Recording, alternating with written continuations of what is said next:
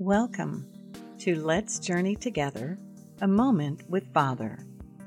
I'm Linda Goldfarb, and I want to encourage and inspire your walk with the Lord. For more encouragement, please visit lindagoldfarb.com. I'm so glad you're here.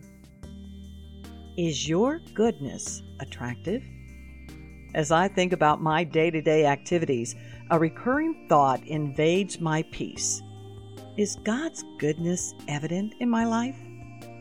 You know, when you meet someone and think, there's something about this person drawing me in to know them more.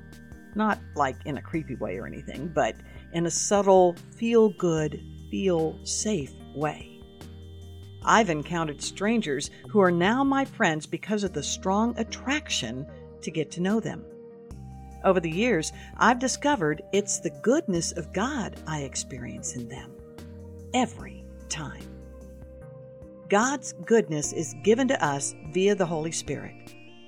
Once our life becomes His temple, Father's goodness is like lit incense, drawing attention to who He is in us, to who He is in others, and who He desires to be in the lives of those who experience His sweet aroma.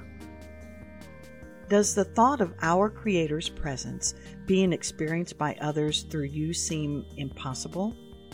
Oh, my friend, not only is it possible, it's guaranteed.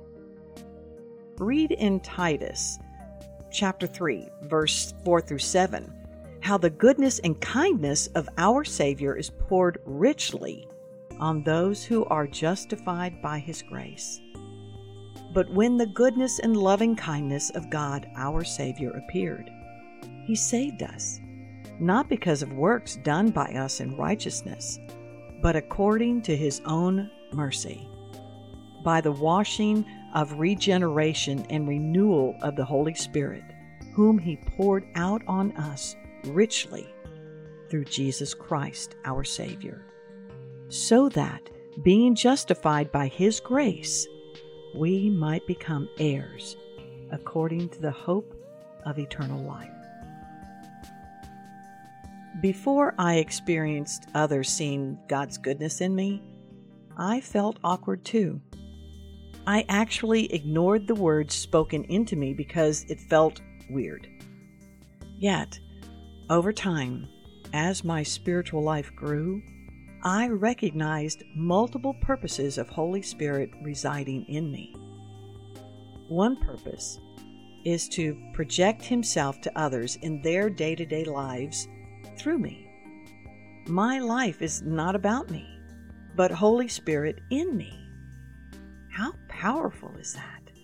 When others meet us, the goodness of God in us will attract them to Him we simply follow His leading. How have you experienced the Holy Spirit leading you? One thing I say to Father each morning may all I do, all I say, and all I consider bring you glory, O God. Isn't it a great feeling to know that our God loves communicating with us? Let's journey together. Abba Daddy, thank you for loving me so much. Thank you for being ever present in my life and wanting an intimate relationship with me. Guide my heart, Holy Spirit, to listen close to your voice. Help me use my words, actions, and thoughts to bring you glory and honor. I call you my God, and I place all my hope in your Son, Jesus. May your goodness in me be attractive to others every day.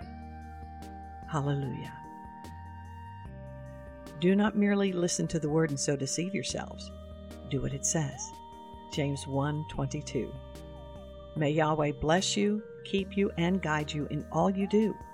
Until next time, this is Linda Goldfarb, and I'm so glad we're on this journey together with Father.